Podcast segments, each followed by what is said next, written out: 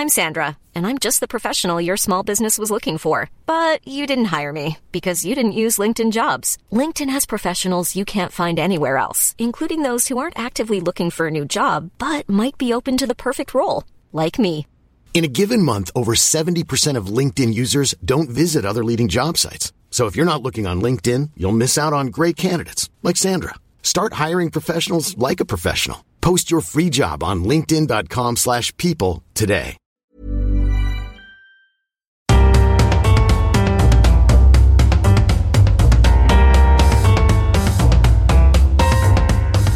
Welcome to The Broad Experience, the show about women, the workplace, and success. I'm Ashley Milne-Tyte. This time, working in the ultimate male environment can be exhilarating and deeply frustrating. In the end, I had to just sit him down in my office and say, it's either you or it's me, and it's not going to be me. So you either start talking to me, we make this relationship work, you tell me what your issue is with me, or you have to leave and I will find another sergeant major because I'm not taking you to Afghanistan in the relationship we have as it is. Life as a woman in the armed services. Coming up on the Broad Experience.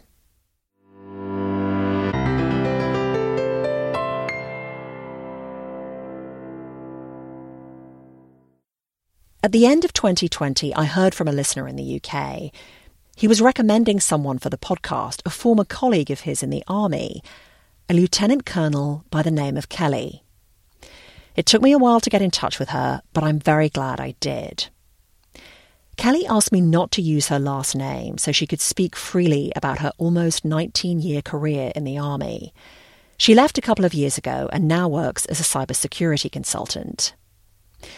She says she didn't grow up thinking much about a career. I was born and raised in Liverpool, good working class family. Had no real ambitions as a child, just to sort of go to school and you know enjoy being with my friends. And I didn't. I'd never sort of was conditioned to sort of look beyond that, to be honest. And in fact, the school I was in, the secondary school I was at, was all about raising young ladies. They were taught sewing, typing, flower arranging. It wasn't academic at all. But then that school closed down, and she spent the last two years of her education at another school. And the teachers there spotted something in Kelly. She was studying languages and enjoying it, and they put her forward as a candidate for Oxford University, something she says she nor anyone in her family would ever have thought of. She says right from the get go, from her interview at Oxford, she felt like a fish out of water. She was floundering, and so was her interviewer. I had such a broad Scouse accent, he couldn't understand what I was saying, and I kept sort of using mannerisms and colloquialisms from, from Liverpool. And I had to be very mindful of how I was talking. And so, even from that, and from day one in, in Oxford as well, I, my classmates were from Eton and Harrow, and I was I felt very, very out of my depth. And so, even from the beginning of university, I was suffering quite badly from imposter syndrome. She almost left, so out of place did she feel among the privileged, privately educated students who were there. But she stayed, studied French and Italian, and being an Oxford graduate is a great calling card. After she left, Kelly moved to London with some friends and landed a job at a headhunting firm. And I hated it. I hated everything about it. It was all about money, it was all about status, stuck in an office, then one day, a friend of one of her flatmates turned up for the weekend. He was a cadet at the Royal Military Academy Sandhurst. This is where British Army officers receive their training. It's where Prince Harry went, if you follow all that stuff.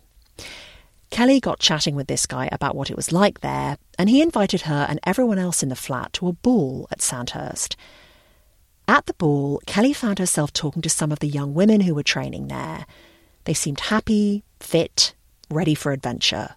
I just thought, yeah, this is something I want to get involved. In. I want to have some fun. I want to go traveling. I would. This looks like what I want to do. It's not sitting in an office. It's not all centered around money and status. This is this is purpose. And within six weeks, I started in Sandhurst. What was the training like? It was horrendous, horrendous. Uh, there was. It's a whole year and the ethos effectively whether it's still the same but back then it was we break you to remake you physically and mentally they will break you and then remake you in their mold in, in how they want you to be because you have to lead men you have to command and there's certain situations you're going to be put into that you know you have to be prepared for so they do have to sort of put you through a whole conditioning process. Including sleep deprivation exercises. Where you will get very little sleep, but you still have to function and you're put into command position. So you, you, they want to see how you react under um, extreme stress because, you know, rightfully they're saying, well, in the future there are going to be circumstances where you will be under a lot of stress. They talk about train hard, fight easy, effectively. So they will put you under conditions, synthetic conditions, whereby you feel absolutely mentally and physically broken, but you still have to keep going because there may be a situation, if you're in command of soldiers, people are going to be looking to you. And even if everybody's feeling tired and broken, you are still the one who's in command. The 9 11 attacks happened while Kelly was coming to the end of her training at Sandhurst. Until then, she thought about being in the military as an opportunity to see the world safely. Then suddenly, everything she'd learned looked like it was going to be put into practice. When the Iraq War broke out, she shipped out to Kuwait.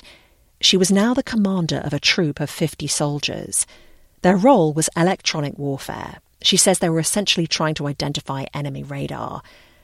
There's a moment from the beginning of the war she remembers well. She was lined up with her troop at the border with Iraq.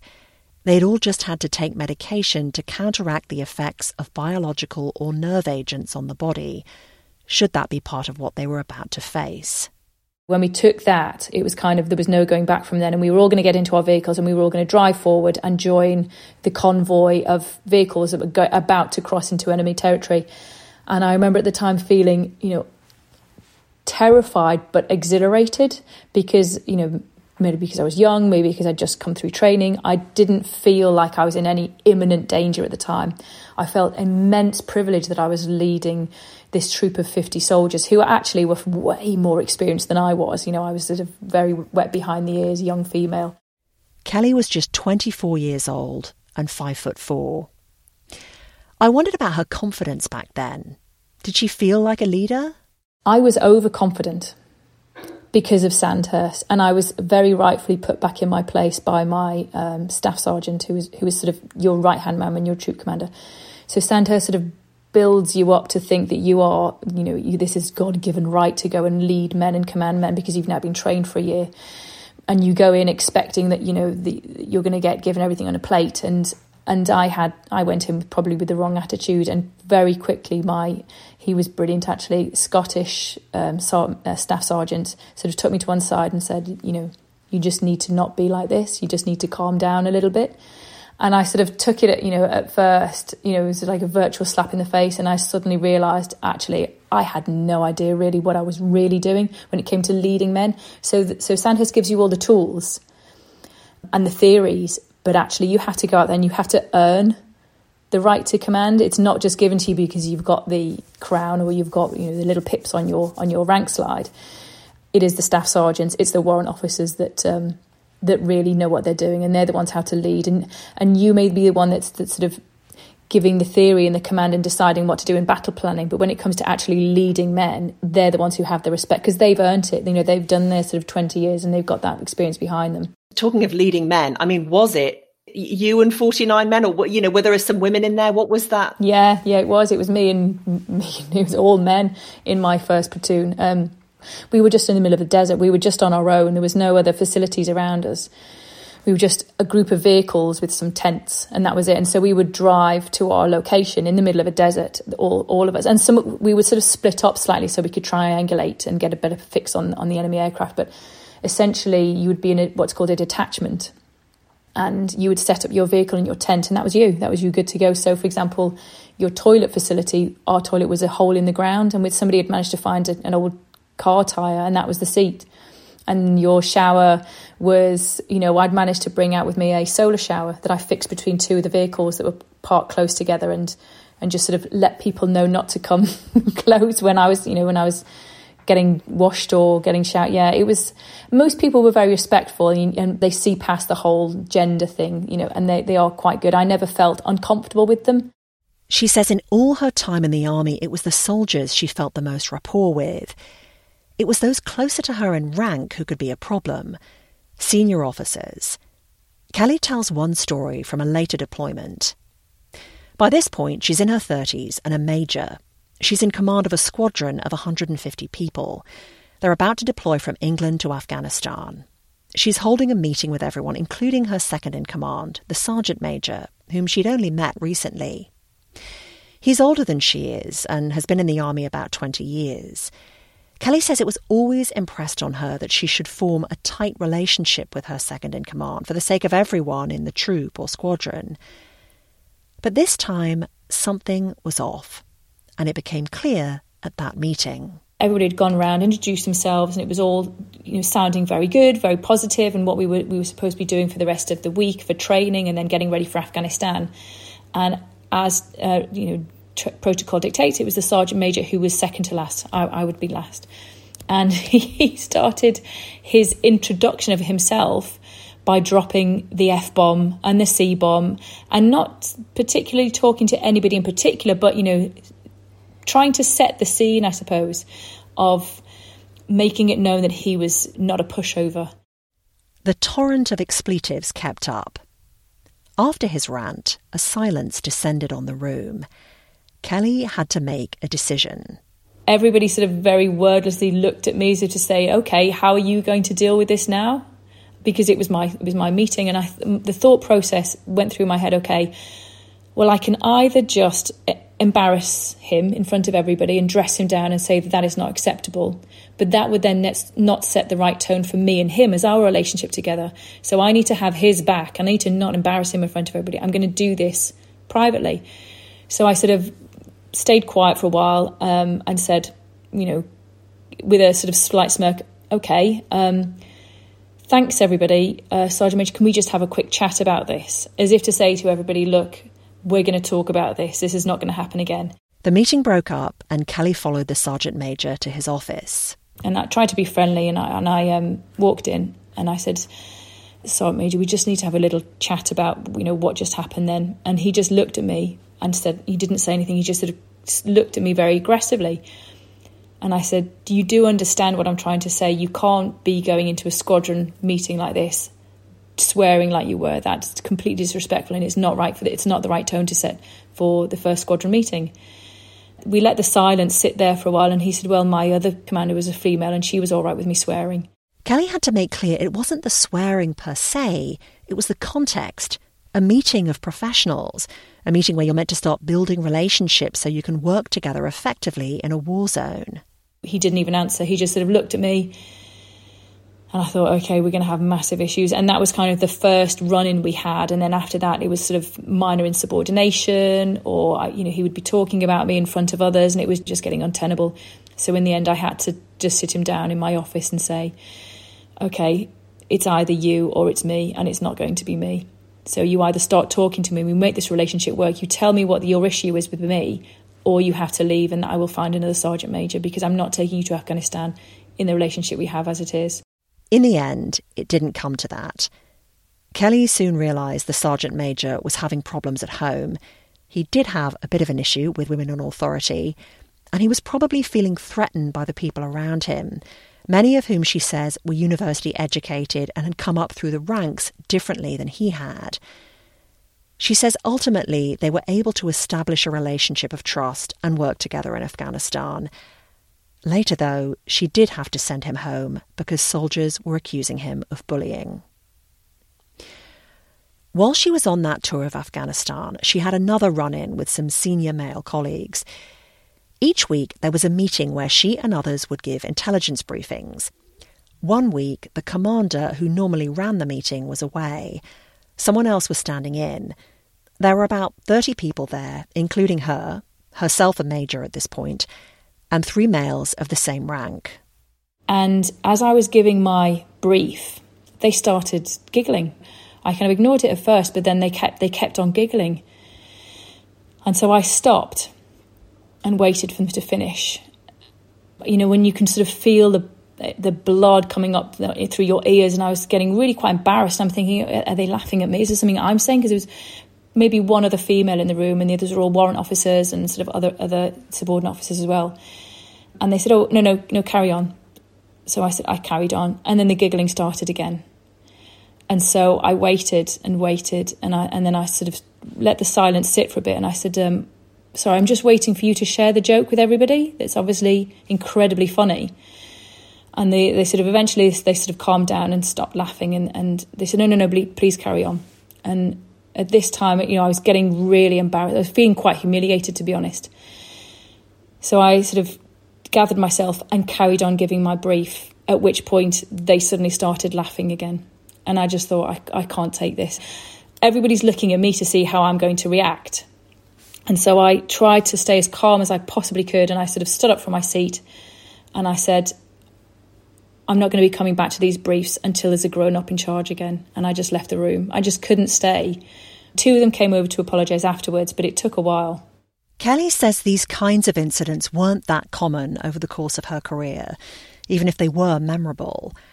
And she had a varied career in the army. She did a lot of different jobs. Just to name a few, after her first tour of Iraq, the army was looking for people with a languages background. That was her. So Kelly did a 15 month intensive course in Arabic. Subsequently, she worked as an interpreter, including back in Iraq. She's also worked with the CIA and was a defence advisor to the UK Cabinet Office during the Libya crisis in the early 2010s.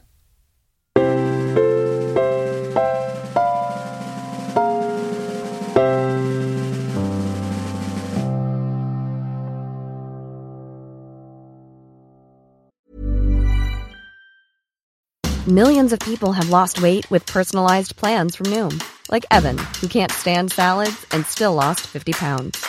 Salads, generally, for most people, are the easy button, right? For me, that wasn't an option. I never really was a salad guy. That's just not who I am. But Noom worked for me. Get your personalized plan today at Noom.com. Real Noom user compensated to provide their story. In four weeks, the typical Noom user can expect to lose one to two pounds per week. Individual results may vary.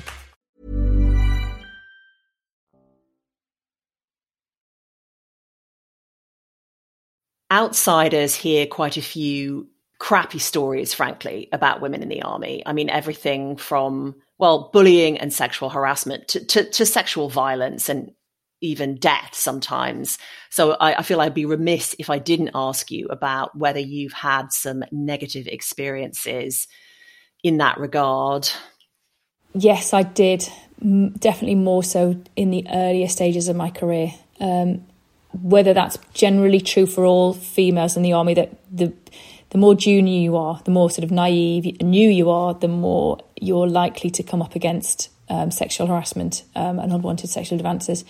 And yes, when I was at Sandhurst, I was subject to sexual harassment by one of the directing staff there, uh, as were some of the other girls in my platoon as well. And it was just the situation that you did not feel that you could raise it. You know, they talk about it now, we'll raise it and we'll take it seriously. But at the time, we just did not feel safe raising it because the directing staff, the, the platoon commanders at the time, were kind of godlike status to us. And we had the fear that if we raised it or rocked the boat, A, would be known as a troublemaker, but B, you know, we might lose our place at Sandhurst or get kicked out or backtermed or you, you, you'd by sort of raising that issue, you would be tarred with the the brush as a troublemaker. And so we just everyone just kept quiet about it. Later on, as a fully fledged member of the military, the harassment stopped. But at that point, she had a different kind of problem.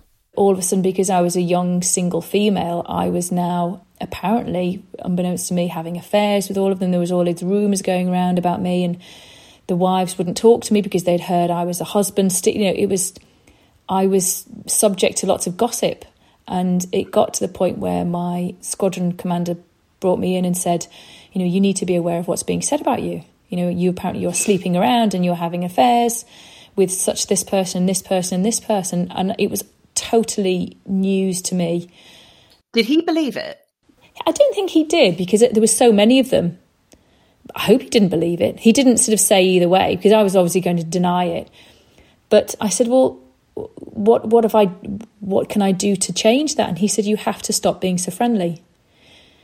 And even then, I knew that was totally unfair of him to say that. So the the male troop commanders had great relationships with their soldiers, and they went out drinking with them, and they were one of the they were one of the lads.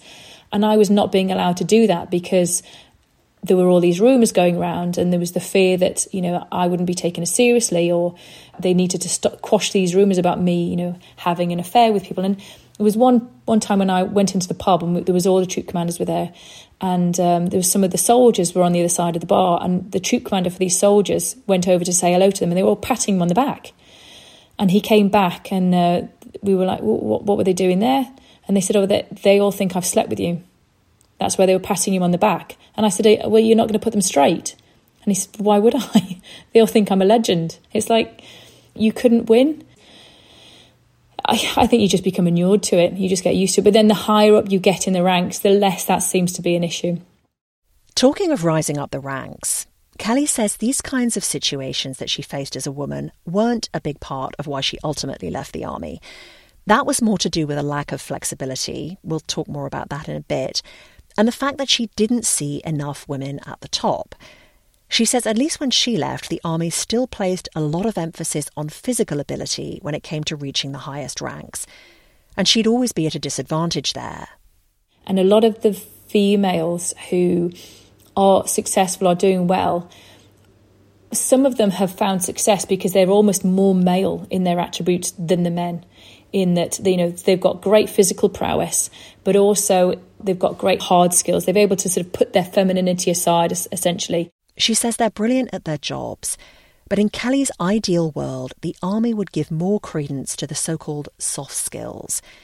I asked her to talk about a time when she felt having those sorts of skills helped her in her job. I mean, the soft skills I felt came into prominence when we were in Afghanistan and one of our soldiers was killed out there. And it was very, very difficult not to react as a female in that in that circumstance where you just want to break down and you you all your emotions want to come out as well. But the simple fact is you you simply can't do that because you you know you have these other 150 people who are looking at you and they're grieving just as much. And so you have to be the one that is the, is the strong one for them. So in that respect that was very difficult but showing the softer skills in in in being able to sort of talk to some of the soldiers who were suffering and show my softer side did help in that regard. But equally, you kind of learn very quickly how to turn them on and turn them off. And in many situations, I had to think, how would I deal with this if I were a man? How, you know, for example, in with the Sergeant Major, how would a man deal with this? You know, rather than how should I deal with this as a female? It was you have to you have to put a completely different head on in how you deal with things and how you talk to people. So the language that you use as well, your mannerisms, how you hold yourself you have to sort of hold yourself without gender, I suppose. So, you know, you're not completely losing your femininity and you're not sort of trying to pretend to be a man, but you are, you're less female, I suppose. You, you're more of a genderless. And that's the best way to be taken more seriously, I suppose. I wanted to ask you about, I mean, obviously, doctors are another profession that they, they lose people on the job. But with you, you knew the people that were lost on the job and that's really different. And i wonder how difficult that was. It was horrendous. I don't think i've ever felt more alone or more responsible. The logical part of me knew that there was you know, that was not my fault but there was the other part of me that felt responsible because this was my soldier that I'd I mean I'd only been talking to the day before and I'd sort of made this assumption that we were all going to come back safe. It was all going to be fine, and you know, we'd, we'd, we'd be a job well done. It never crossed my mind that anything like this could happen, and I, yeah, I felt tremendously responsible and very, very alone. You know, there was nobody to talk to out there to sort of discuss how you felt. I mean, they say there is, and they do this thing called trimming, whereby they're talking sort of counselling with somebody, but it's it's not the same as talking to somebody who's gone through the same sort of thing who understands where you're coming from. She says if there had been another woman there of the same rank, it would have been so helpful. But there wasn't, and she couldn't discuss her feelings with those who were serving under her. I told Kelly I was quite surprised to hear her say it hadn't occurred to her that something like this could happen. Because you go out there with the feeling that we're going to be fine, everybody's going to be fine. You cannot go out there thinking something might happen we joke about it and we sort of there's a black humor about it all but nobody goes out there with the fear that, that, that something's going to happen to them or something bad is going to happen. It just doesn't. You, we've been trained so well. We've got this great equipment. We've got great procedures, and we were also sort of starting to wind down in the operations out there. And so I just had never. It wouldn't. It, yeah, of course, it crossed my mind that it could happen, but when it until it actually does happen, you don't really appreciate the enormity of the situation and who it affects and how it affects people, not just you. Because it, all of his friends were in the same squadron; they'd all gone through training together, and then all of a sudden they were faced with this news, and then it was also having to go back and sort of tell his family, and yeah, the, all of it was just it was just really hard. Did you have to tell his family? No, I didn't have to tell his family, but I, I met his family as soon as I got back. And you can't help thinking that you were the one who was looking after their little boy. You know, you were the one who was who should have brought him back for him, and so it's yeah, it's a it's a terrible feeling of guilt.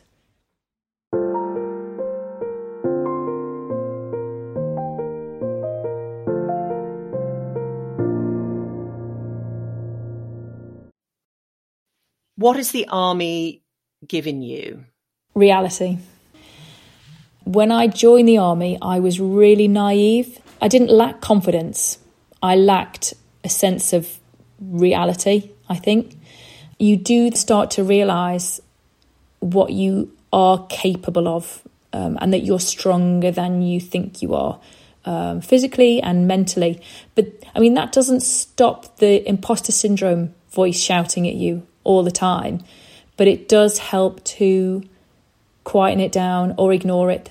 I think you kind of think, well, I've been through harder situations than this. I've faced up to more difficult people than this. And you start to become more comfortable with failure and you start to become more comfortable with uncertainty and the idea that you just sort of throw yourself in and, you know, find your way through it rather than say no and regret it. I think that's one of the best things I've been given through the army is the ability to just do it despite the imposter syndrome and just work it out as I go along and not worry so much about what people are thinking about me because that sort of crippled me at the beginning, you know, wondering what people were thinking about me or had I done anything to, to warrant it. And now not really caring. As we came to the end of our conversation, I couldn't resist asking Kelly about the situation in Ukraine. I wondered how she felt about it, having been in war zones herself. It's hard to know if I feel differently to other people but I do feel differently to how I think I would have felt had I never served. So, having physically experienced what I did with the people in Iraq and the people in Afghanistan, and then although I wasn't on the ground, I was getting a lot of first hand reports of what was happening to the people in Libya. And then getting the intelligence reports of what's happening in Syria and what's happening in Yemen. It's not to say that what's happening in Ukraine is not absolutely devastating and terrible, but what what is quite worrying is that we don't hear about all of these other terrible things that are going on. We hear about Ukraine because we feel more of an affinity with Ukraine because it's on our doorstep, and yet there are absolutely horrendous things going on all around in other countries that we either don't want to hear about because they're too far away or we don't feel a particular affinity with that race or with that country. And so I think it's um it's more of I, I want to try and raise awareness of what's happening in other places in the world. That yes, what's happening in Ukraine is terrible because it, it's on our doorstep and there's the potential for escalation to other situations which are far worse than we could possibly comprehend. I'm optimistic, however, that won't it won't come to that. That the situation in Ukraine will eventually come to an end without having to spread across to other countries. But at the same time, I just think that, especially having studied international relations as well, my worry is not so much with Russia, it's more what's happening on the other side of the world. I think that's going to be a very interesting space to watch. And Russia is just a precursor. Do you mean China? Yeah. The political situation between China and India is going to be an interesting one in the next 15 years, I would think. Looking back, what did you value most or enjoy most about your time in the army? I loved the people in the army. I just don't think you will find the same sort of people anywhere else. The camaraderie and the sort of sisterhood, brotherhood that you find in there of everyone's in this together. You know, we had that during COVID, but it just doesn't even go anywhere near what it was like in the army when you really are out in operations and you're all in this together and you're all facing the same challenges and difficulties and there's this sort of black humor that bonds everybody in you know, similar experiences and because you're not competing with anybody else you're all there for each other that actually you know the the bond that you have even with people that you've never met in the army you immediately got a bond and I miss that I miss being able to talk freely with people and chat and laugh and, and you're all on the same sort of page. You you kind of know where the other person's coming from. I do miss that that camaraderie in the army. And what do you not miss? it was the bureaucracy. It was the um, being messed around unnecessarily a lot of the time in the army. It was your needs not necessarily coming first because you're always told the needs of the army come first, and so you will be posted where they need you rather than where you need to be in terms of family. It was, you know, your career needs not necessarily being met if they didn't match with what the army needed of you. And so I didn't feel like I was going to be able to fulfill my potential in the army, which is one of the reasons I left. And it's just a shame that the army is still too bureaucratic, I feel, about how they promote people. It's not very meritocratic. It's um, it's still got a, a lot to learn in that regard. Interesting. And what would you like? Where did you sort of want to be career wise that you felt couldn't be fulfilled within the army? I had hoped to sort of move into a more diplomatic role, um, so defence diplomacy, moving into a political type role. But you have to jump through a lot of command hoops to get there, and there's a lot of ways. It's a really quite competitive environment, you have to have done the right jobs and know the right people to move into that space. So even though I'd done my Cambridge Masters in International Relations, and that was what I was trying to move towards. I was told quite unequivocally, no, until you've done all these jobs from a technical perspective, you have to do these technical roles, and then you have to do another command role, and you have to go back to do staff college. It was never going to happen, and so I thought, yeah, I'm going to jump now. When Kelly left the army, her rank was lieutenant colonel. Today, she is back in her hometown of Liverpool with her husband, also a former army officer, and two young children, and dog, who some of you may have heard in the background a bit earlier. She enjoys her current role of cybersecurity consultant for a lot of reasons. I like the fact that I'm working from home. I like the work, the fact that I'm using my brain and I'm being listened to. Because we were chatting to some of the other soldiers, not necessarily just females, but some of them are females. That now, because we're being paid as a consultant, we're being listened to. We're not. They don't just see our rank slide or our gender and stop listening. Because with in the army, ability correlates with rank. Whatever rank you have basically is how much weight you carry. That is another thing she does not miss. Thanks so much to Kelly for sharing her stories and being my guest on this show. And I also want to say thank you to Richard, who wrote to me about Kelly in the first place. In his email, he wrote, She is an inspiration to me, and I feel like she can inspire many others with her experience and advice. Richard, sorry it took me so long to take you up on your suggestion, but you were spot on about Kelly, so thank you. That's the broad experience for this time. As ever, I am glad to hear from you. Uh, you can find me in all sorts of different ways on Twitter, on the show's Facebook page, even on Instagram now, and on LinkedIn. I'm Ashley Milne Thanks for listening.